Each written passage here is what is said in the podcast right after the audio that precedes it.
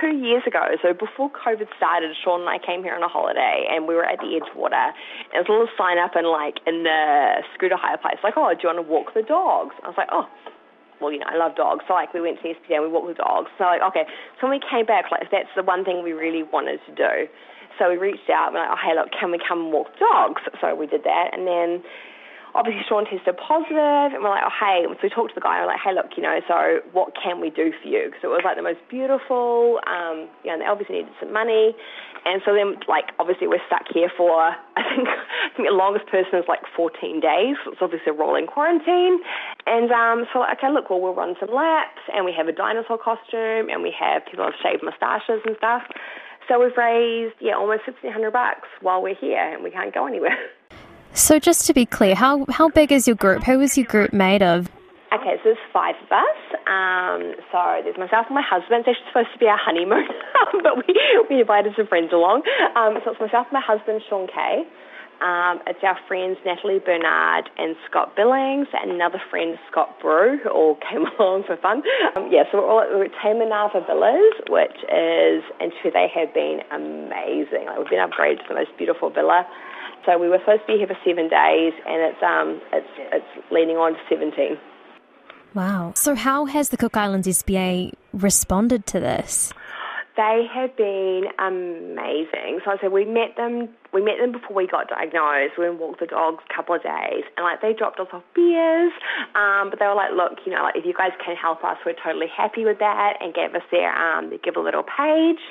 Um, like I said, like they just obviously like they are doing the most amazing job. Their dogs are so beautiful and so well cared for, and that look anything you guys can do to help, like we would really appreciate. So. Has the SPCA kind of talked to you guys about the impact this will make? Do you know what the money will go towards? Oh, Yeah, we do. So when we spoke to David, so David's the guy that runs this. So there's David, um, who runs the shelter, and there's Steve, who is like the head of the SPCA here, and his wife Jenny. So David was like, oh, look, we need a, we need a puppy enclosure. And he talked about too, because um, so they have like quite a large outdoor area, but they want to split it up into different parts. so They can have more dogs outside at night and in the day. Um, so it will enable them to have the puppies at the shelter. At the moment, they're at like someone's house, and also it will enable them to have like more dogs having outdoor time during the day. Who would have thought that this would happen? Will you come back to Rarotonga?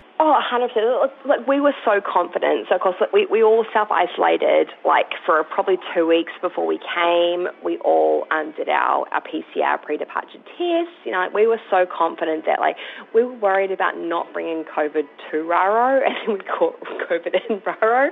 Um, this was not the plan, you know. But look, to be fair, we could not be in a more beautiful place, and the locals and the hotel could not have looked after us better. Like we've had locals dropping us off um, fresh tuna, you know, so everyone has been so kind and so considerate. But this wasn't the plan, but if we can do something while we're here to, you know, raise some money for good, then why not, right? Absolutely. And what a place to get COVID. If you were to be anywhere in the world, I think Rarotonga sounds pretty nice oh, look, honestly, we, we, we could not be more grateful and more thankful for what we have. And how will you spend your honeymoon now? Will you have to rebook oh, or what, what are you going to do? no, this is our honeymoon.